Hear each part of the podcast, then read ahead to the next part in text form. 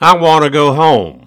My mother is expecting me for supper and I can't be late. It's time for me to go. Mom doesn't like me to be late. This is one of the more common behaviors experienced by the caregiver of a person with dementia. It can be seen in any of the multiple stages or phases of dementia, but occurs frequently in the later stages of the dementia process. It is also one of the most distressing behaviors for caregivers to deal with. I want to go home.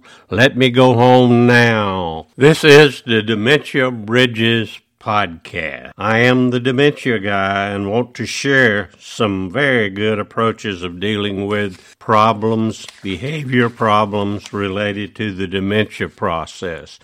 I'll be making my information short so you don't have to spend a lot of time listening to it. I will tell you more about myself later and how you can contact me with your questions and recommendations for future podcasts behaviors that you as a caregiver have experienced in working with a dementia person. I know y'all have a tough time dealing with all of these problems. You dementia caregivers are going through that 36 hour day. You can't rest. You can't sleep in peace because you don't know what's coming next and what the person living in your home is going to do next. It might be threatening to themselves and also it might be threatening to you. And I'll try to be specific and to the point without getting into the chemical and the physiological process involved in all of these behaviors. Okay, let's get started with the dementia person work wanting to go home. One, never tell a person wanting to go home that they are home even though they may have lived in the place they're in for the last 40 years or even a lifetime. This place, wherever it is, is not home to them. So don't try that approach because they will think you are trying to fool them and trick them just like all the other. Number two intervention. Never argue with a dementia person, no matter what level of dementia they are in. You will never, I mean, never win an argument with a person with dementia. So don't start the arguing process because it won't work. It'll make them mad and make you mad also. Number three, accept the person with dementia is belief patterns that they need to go home. They think they need to go home because they don't recognize anything that they're around them. They don't recognize you. They don't recognize the things that are in the place that they're in and don't recognize those things that you think they should recognize. They don't recognize anything that's familiar to them. Just imagine that you close your eyes and open them, and you, the caregiver, does not see anything that is familiar. That must be scary as hell. So that's what the person with dementia is experiencing when they want to go home. They think somebody has kidnapped them and brought them to this awful place. And they believe it is an awful place and they need to get out of it. I need to back up just a little bit because there's some things you need to determine initially before you get into the, the other interventions. One of the most common things to determine first is are they hungry? Are they thirsty? Or are they tired? Most caregivers have already done this, is the reason I delayed it a little bit in talking about it. So that's probably already been done, so maybe you don't need to do that.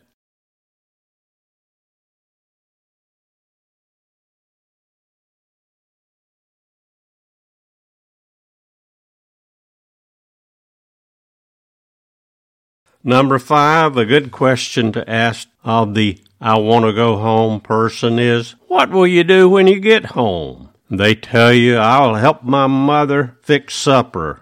She always fixes a great supper, so I want to be there to help her with that. Then you can ask the person with dementia, Well, what did she make for supper? Well, how did she make that dish? What temper did he, temperature did she cook that as at? So continue that. You can see where I'm going with this. Is keep them going and going and talking. Keep them talking about that topic and any topic they bring up. Ask them what about that? When did that happen? Or where did you learn how to do that? On topic and not try to make them mad and tell them that your mother never made that dish. You might ask them, well, is this an old, old family dish your mother made? Uh, or is it some recipe she got from someone else? And then carry it on from there. She says, well, I got it, that from my sister. Then say, well, what did, how did your sister make that dish? And where's your sister at now? And some things like that. Or where is your mom's sister? But carry on the conversation. What I'm getting to is a thing that I like to call verbal diarrhea. The more the person talks and the less you talk, the more benefit the person will, with the dementia will get out of that talking. If you're talking the most, you're getting the most benefits. So let the person with dementia talk. Encourage them to talk. And don't tell them what to do. Nobody wants to be told what to do, and the dementia person won't accept that at all. Really, what you're trying to do is to track them into more pleasant times. Most likely, those times in early childhood, they remember the best. They don't remember what's going on today, but they remember those times, and a lot of those times are good times when they were with their mother and with their family. Uh, you'll have to determine if it's good time for them to remember, even if they're don't remember those things, they may make up a good time because going home to all of us has some special meaning. We all like to think, I want to go home because it was a happy place back there at home. It wasn't all these terrible times we're experiencing now with trying to work, trying to make a living, and doing all those things. And that's what the dementia person is doing. They're trying to go back to a time and a place where it was more warm, friendly, and they felt a lot better than they do now. If you want to get someone who has high anxiety levels to gr- decrease their high anxiety levels, get them to verbalize or talk with you without confusing them or correcting them or condemning what they're saying. What they're saying or telling you about, regardless of how inaccurate or false it might be, means a lot to them and states a lot of where their feelings are at at that time. I believe that what a caregiver might consider a lie is not a lie. If the intervention is helping the patient with upsetting dementia behaviors, decrease their anxiety, and they lie to the caregiver, Lying is okay. The truth is terrible to face for somebody with dementia sometimes, so don't try to reorient them when their dementia is at the severe level. If the person with dementia thinks that their father, their mother, their brother, their sister is alive, even though they died many, many years ago, do not correct them. Don't tell them that their mother or their brother or their sister's dead. If you try and correct them, you will only start an argument or make them relive the death experience of a loved one all over again. You, the caregiver, needs to do everything possible to not react to what the person with dementia is saying or says. Let them say anything. Meet the person with dementia where they are and not where you want them to be. Emphasize with the person and show interest in their worries because their worries are real to them. I want to do an overview of the behavioral interventions that I have presented here. One, reassuring comfort the person with dementia. Sometimes the person stating, I want to go home, is how they are telling you that they are tense, anxious, scared, or in need of extra comforting things. By you responding in a calmer manner and positive manner, you will be re- recognizing their needs and feelings. I personally believe that the anxiety is a communicable disorder. If you are anxious, the person with dementia will often detect that and their anxiety will increase. The reverse is also true. If the person with dementia is anxious, unless you make a special effort, you might become anxious too from just being around that person with dementia. Touch many times can be useful in many cases, but must be used cautiously because some persons do not like touch. Number two, avoid reassuring and explaining reasoning and logic doesn't work with someone who is agitated and angry and has dementia. You can't reason with them. Their reasoning is gone. So don't try to do that. You'll just make them angry. Don't tell them that they're in their house or in their home or in that institution they're in and tell them that is their home. That will only make them feel like you don't care. I never want to live in an institution myself, so don't try to make them want to live in there. I know many of the institutions try to say, this is your home now, but please don't do that. They don't want to be there. And number three is distract. Use distraction is a very using distraction is a very effective dementia care technique. You can find multiple ways of distraction, both verbally and physically. Things such as getting them to talk about things they care about. Go for a walk, move to a different room in the place that they are living in. What are you going to do when you get home when they make that statement? What is your favorite room in your house. Encourage positive memories of their home. Remember, their recent memories has been lost. They don't have those recent memories, but the remote memories they still have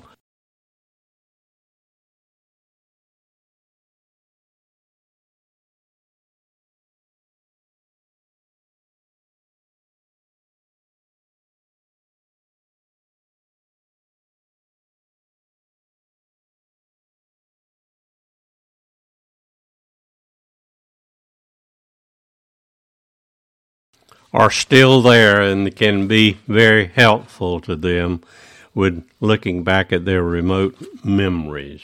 I have been called many times to get someone wanting to go home out of their car using the distraction techniques like distracting them or delaying them from the going, I want to go home event.